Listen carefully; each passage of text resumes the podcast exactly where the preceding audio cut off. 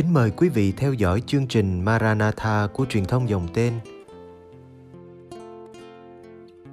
Chương trình hôm nay gồm có 300 câu hỏi thường gặp nhất về đạo công giáo. Bây giờ kính mời quý vị cùng đón xem chương trình.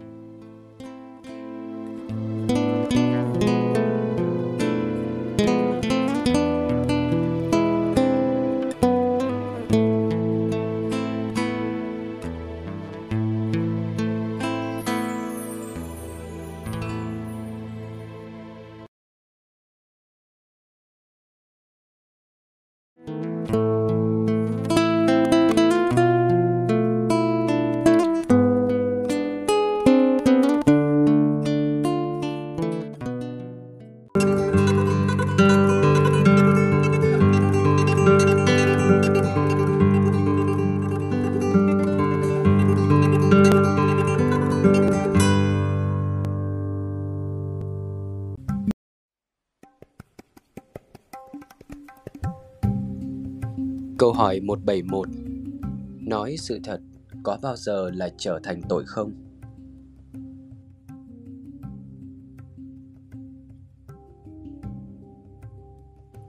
Điều dân thứ 8 cấm nói dối, làm chứng dối. Mặc dù người ta thường sử dụng thuật ngữ lời nói dối vô hại, nhưng thần học luân lý hoặc đạo đức học không hề đề cập đến điều này. Có những lời nói dối nghiêm trọng và những lời nói dối nhẹ nhưng tất cả những lời nói dối đều là tội. Một số là tội nhẹ, còn một số là tội trọng. Thời gian trước tòa, khai man là một tội trọng. Nói dối về một người nào đó bằng bút mực, ví dụ trên báo chí, được gọi là tội phỉ báng theo luật dân sự. Và nếu nói dối chỉ bằng lời, thì đó được gọi là nói xấu hoặc vu khống cả hai đều là tội và trái luân lý. Người nói dối biết rằng những gì họ đang nói là không đúng sự thật, và những lời nói dối này có thể hủy hoại danh tiếng của người khác. Nói dối là điều sai, với ý định đánh lừa kẻ khác, theo sách giáo lý của hội thánh công giáo. Nói dối chủ quan là nói ra những gì trái ngược với điều mà mình đã biết hoặc đã tin tưởng thuộc về lý trí. Còn nói trái ngược với những gì mình biết là sự thật thì không phải là nói dối chủ quan. Nói dối khách quan là nói không đúng sự thật với thực tế. Tuy nhiên, trong cả hai trường hợp, phải có ý định muốn lừa dối. Sai sót về sự kiện thực tế hoặc thông tin không chính xác thì không phải là nói dối nếu ta có thông tin sai lệch cách vô ý.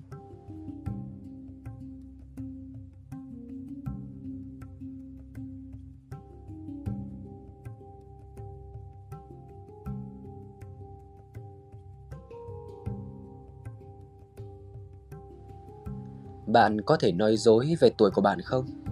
Không. Nói dối là cố ý gian trá về tuổi của mình.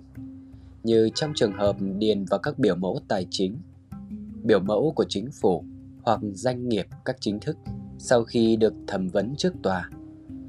Tuy nhiên, trong những trường hợp của những buổi gặp gỡ xã giao, có ai đó hỏi bạn bao nhiêu tuổi và bạn trả lời là 39, trong khi tuổi thực của bạn là 47, thì không trái sự thật và không có ý lừa dối.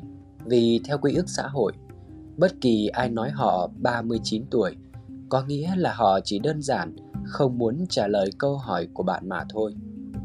Cũng chẳng ai mong chờ câu trả lời 39 tuổi là đúng sự thật, trong khi người đó rõ ràng trông già hơn nhiều so với tuổi. Mặc dù người ta có thể gọi điều này là một lời nói dối vô hại, nhưng đây thực sự không phải là nói dối vì không có ý định lừa dối. Đúng hơn, người đó chỉ đang muốn giữ lại thông tin mà người khác không có quyền được biết. Vì người hỏi khi nghe câu trả lời sẽ nhận ra rằng người trả lời đang lảng tránh nên không có sự lừa dối và do đó không phải là nói dối. Cụm từ nói dối vô hại là một cách nói sai vì nó ngụ ý rằng một số lời nói dối mặc dù là những lời nói dối nhỏ, không trái luân lý, tuy nhiên, tất cả những lời nói dối đều trái luân lý, và trong đó những lời nói dối có các mức độ luân lý nặng nhẹ khác nhau. Không nói ra sự thật sẽ không phải là nói dối khi không có nghĩa vụ luân lý bắt buộc phải làm điều đó.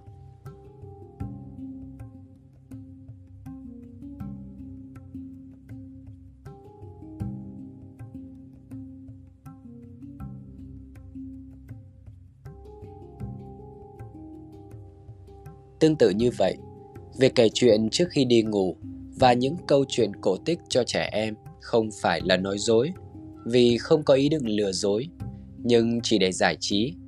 Và cũng như thế trong trường hợp kể chuyện tiếu lâm hoặc khi biểu diễn trên sân khấu hoặc phim ảnh ý hướng ở đây không phải để lừa dối những người đang mong đợi được biết sự thật hoặc những người sẽ nhầm lẫn sự lừa dối với sự thật. Trong trường hợp các ảo thuật gia và các nghệ sĩ biểu diễn bằng những hiệu ứng đánh lừa thị giác. Khán giả không kỳ vọng những gì họ biểu diễn là sự thật, vì mục đích là để giải trí hoặc tiêu khiển mà thôi. Nói dối là che giấu sự thật khi có nghĩa vụ luân lý phải nói ra điều đó. Khi ai đó từ chối vi phạm quyền giữ bí mật giữa bác sĩ với bệnh nhân hoặc quyền riêng tư giữa luật sư với khách hàng thì không phải là nói dối. Đây là việc giữ kín bí mật mà họ có nghĩa vụ phải tuân giữ. Các linh mục bị cấm tiết lộ bất cứ điều gì họ biết khi nghe xưng tội. Điều này được gọi là ấn tín giải tội.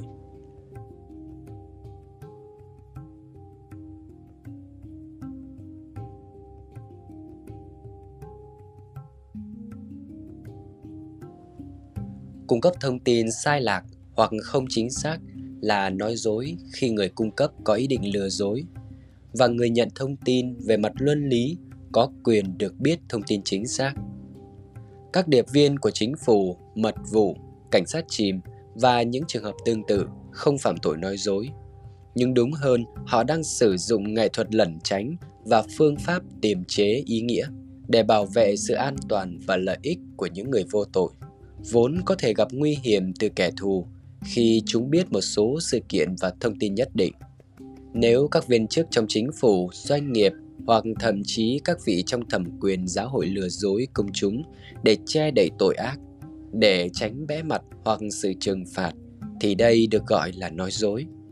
gìn giữ nghiêm khắc các bí mật, tránh tai tiếng không cần thiết hoặc bảo vệ nạn nhân vô tội khỏi khả thể bị bóc lột thì sẽ không phải là nói dối nếu những trường hợp này không kéo theo những tội lỗi tức là, người đưa ra tuyên bố không có sai lầm.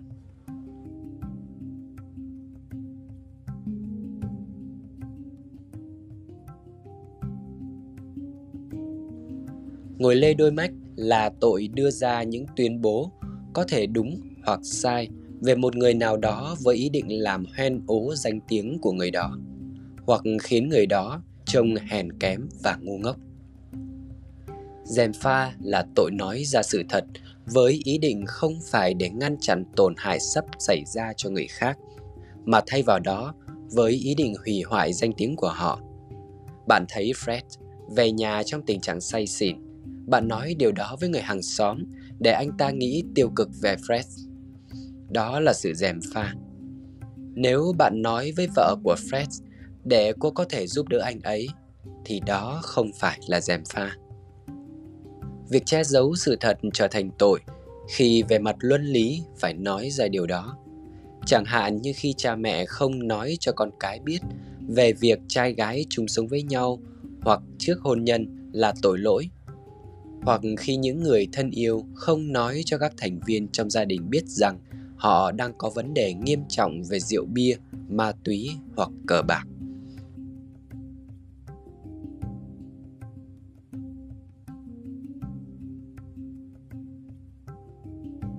Câu hỏi 172 Kitô hữu có bắt buộc phải tham gia chiến đấu gìn giữ hòa bình không? Không, Kitô hữu có thể là những người từ chối nhập ngũ vì lương tâm thấy không đúng, nhưng không được phép từ chối, chỉ để trốn tránh nghĩa vụ quân sự hoặc trốn quân dịch. Về mặt tư tưởng và nền tảng, mọi người phải phản đối chiến tranh hoặc nghĩa vụ quân sự nói chung, chứ không phải chỉ khi nào thấy thuận tiện. Nhưng cũng có một nghĩa vụ luân lý là phải bảo vệ và gìn giữ quê hương. Vì vậy, những người từ chối nhập ngũ vì lương tâm thấy không đúng có thể được miễn tham gia chiến đấu hoặc nghĩa vụ quân sự, nhưng vẫn là những người yêu nước bằng cách thực hiện nghĩa vụ dân sự trong một số hình thức khác. Ví dụ, làm tình nguyện viên cho Hội chữ thập đỏ, bệnh viện, tổ chức hòa bình hoặc tham gia vào một số công việc từ thiện công cộng hoặc cá nhân. Nếu một người được hưởng những lợi ích và đặc quyền công dân nhưng lại không đóng thuế hoặc không sẵn sàng bảo vệ quốc gia đang làm nguy thì đó là sự bất công. Bạn có thể bảo vệ bản thân bạn, gia đình bạn hoặc quốc gia của bạn và vẫn là một kỳ tơ hữu tốt lành. Thánh Doan Tại Giả nói với những binh lính La Mã phải công bằng, chứ không khuyên họ rời khỏi quân đội. Binh lính cũng hỏi ông, còn anh em chúng tôi thì phải làm gì? Ông bảo họ, chớ hà hiếp ai, cũng đừng tống tiền người ta, hãy an phận với số lương của mình. Luca chương 3 câu 14 Chúa Giêsu bảo, của Caesar trả về Caesar, của Thiên Chúa trả về Thiên Chúa. Marco chương 12 câu 17 Từ hai đoạn văn này, giáo hội không thấy có sự mâu thuẫn nào trong việc các Kitô hữu thực hiện nghĩa vụ quân sự cho quê hương mình.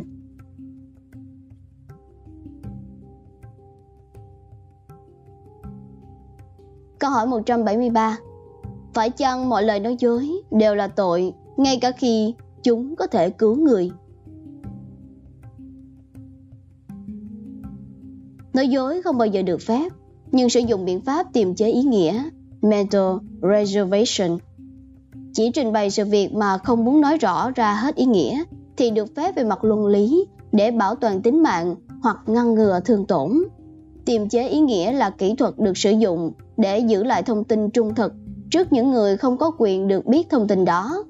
Một người lạ gọi điện đến và đứa trẻ nhấc máy trả lời. Thay vì huấn luyện đứa trẻ nói dối bằng cách trả lời có nếu được hỏi mẹ con có nhà không, trong khi thực tế là người mẹ đã ra khỏi nhà thì tốt hơn hết là hãy dạy cho trẻ phương pháp tìm chế ý nghĩa. Câu trả lời tốt hơn trong trường hợp này sẽ là Hiện giờ mẹ con không có trong phòng hoặc mẹ con hiện đang bận, ông bà có thể gọi lại sau được không? Cả hai câu trả lời trên đều chính xác và không mang tính dối trá. Khi cô Clara hỏi bạn về kiểu tóc mới hoặc bộ váy kỳ lạ của cô ấy, bạn không cần phải nói dối rằng nó thật đẹp, cháu rất thích. Trong khi thực tế bạn thấy nó xấu xí, bạn có thể và nên trả lời như thế này. Chà, đây thực sự là một kiểu tóc, hoặc thật là một kiểu váy đó cô. Khi trả lời như vậy, bạn không nói dối và cô Clara cũng không cảm thấy bị tổn thương.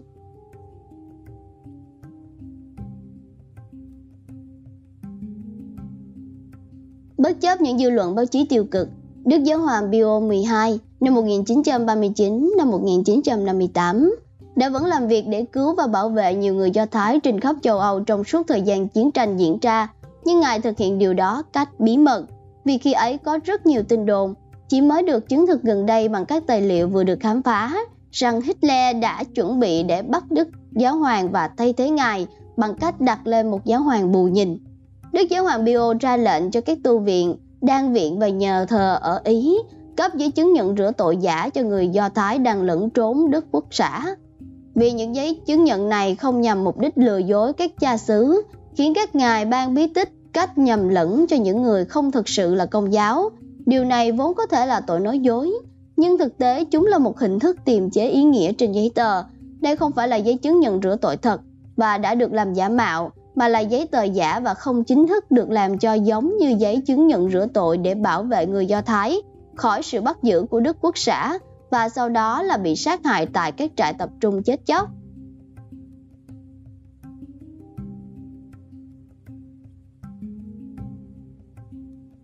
Nhiều cơ sở tôn giáo đã tiếp nhận những người Do Thái trốn thoát ở Ý và các khu vực khác của châu Âu với sự hiểu biết, cho phép và hướng dẫn của Đức Giáo hoàng Pio 12, trong khi nhiều người tấn công Ngài vì đã không lên tiếng tố cáo công khai chiến tranh. Ngài đã dùng phán đoán khôn ngoan của mình để giữ thái độ trung lập nhờ đó có thể giúp được nhiều người. Nếu phản đối công khai thì ngài có thể đã bị bắt giữ, bị ngược đãi và bị xử tử giống như số phận của nhiều nhà lãnh đạo tinh lành đã thách thức Hitler trước công chúng. Đức Giáo hoàng Pio lo lắng không phải vì ngài sợ chết hoặc sợ bị tù tội, mà là vì nếu ngài chết đi, một giáo hoàng giả mạo sẽ được Đức Quốc xã đặt lên và sẽ gây ra nhiều tổn hại hơn cho giáo hội. Mặc dù ngày nay ngài bị báo chí phê bình gây gắt và thậm chí nhiều người phàn nàn về sự im lặng được gán cho ngài, nhưng trên thực tế, ngài đã có thể giúp được nhiều người Do Thái hơn nhờ thái độ trung lập rõ ràng của mình. Điều này giúp tòa thánh có thể che giấu nhiều người Do Thái đến nơi an toàn, nếu không họ đã chết trong những cuộc tàn sát. Nếu Đức Bio thực hiện các cuộc chỉ trích công khai vào đệ tam đế chế, thì Ngài đã không cứu được nhiều mạng người, cũng như không thể ngăn cản được Hitler và các tay sai của hắn. Việc chỉ trích này cũng sẽ không có tác dụng gì đối với các quốc gia không theo công giáo như Hoa Kỳ hay Anh nhằm gây ra những phản ứng khác nhau đối với Đức Quốc xã. Các quốc gia công giáo ở châu Âu chủ yếu bị chiếm đóng bởi Đức hoặc nằm dưới sự kiểm soát của phát xít. Những người cho rằng Đức Giáo hoàng Pio đã có thể ngăn chặn hoặc thậm chí làm chậm lại việc trục xuất và sát hại hàng triệu người Do Thái, thì họ đã không nhận ra thực tế chính trị của tòa thánh trong Thế chiến thứ hai. Tất cả các nhà lãnh đạo tôn giáo của bất kỳ tôn giáo nào thời đó cũng bất lực, không thể làm được gì vì ngay cả những cường quốc kinh tế và quân sự hùng mạnh nhất như Anh và Bắc Mỹ đã phải chiến đấu lâu dài mới có thể giành chiến thắng và kết thúc chiến tranh. Vì vậy, không nên xem việc Đức Bio do dự không từ chức là một phản ứng hèn nhát. Giáo luật cho phép Ngài từ chức bất cứ lúc nào để Ngài thôi làm giáo hoàng và không gặp rủi ro hoặc lâm vào hiểm cảnh. Nhưng Ngài đã chọn ở lại và làm việc cách âm thầm lặng lẽ, ngay cả khi có nguy cơ bị người khác cho là tự mãn, tham quyền cố vị.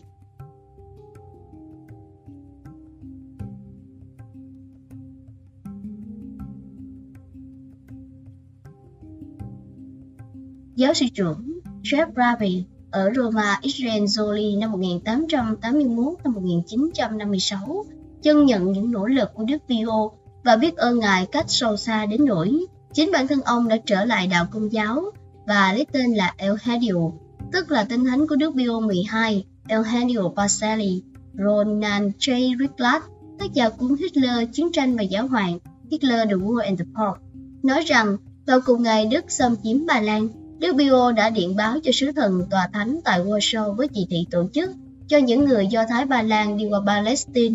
Một trong những điều khoản quan trọng của hiệp ước với Đức là các quan chức Đức phải coi những người Do Thái đã được rửa tội là Kitô hữu.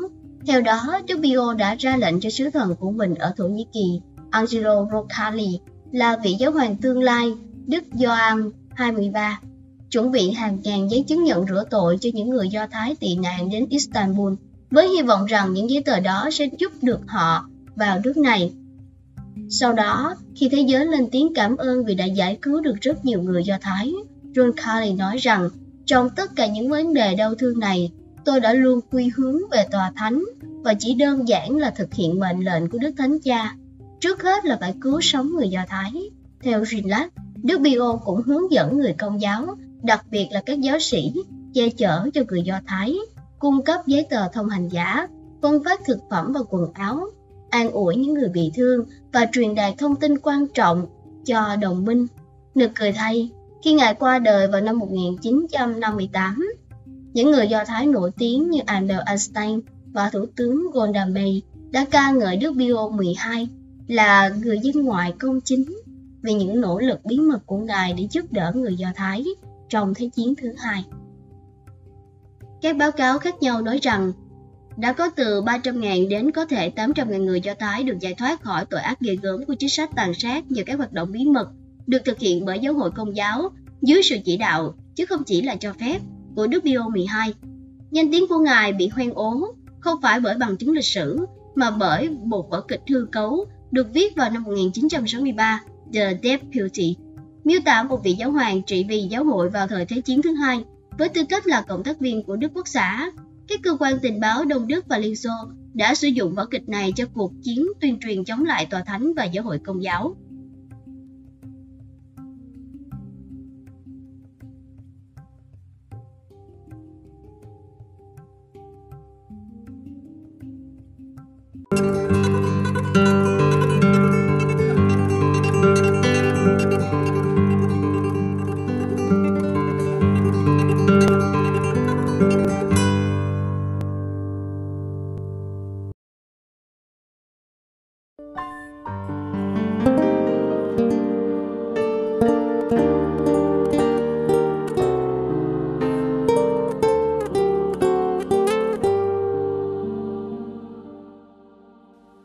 Cảm ơn quý vị đã theo dõi chương trình. Kính chúc quý vị một đêm an lành trong vòng tay yêu thương của Chúa Giêsu và mẹ Maria.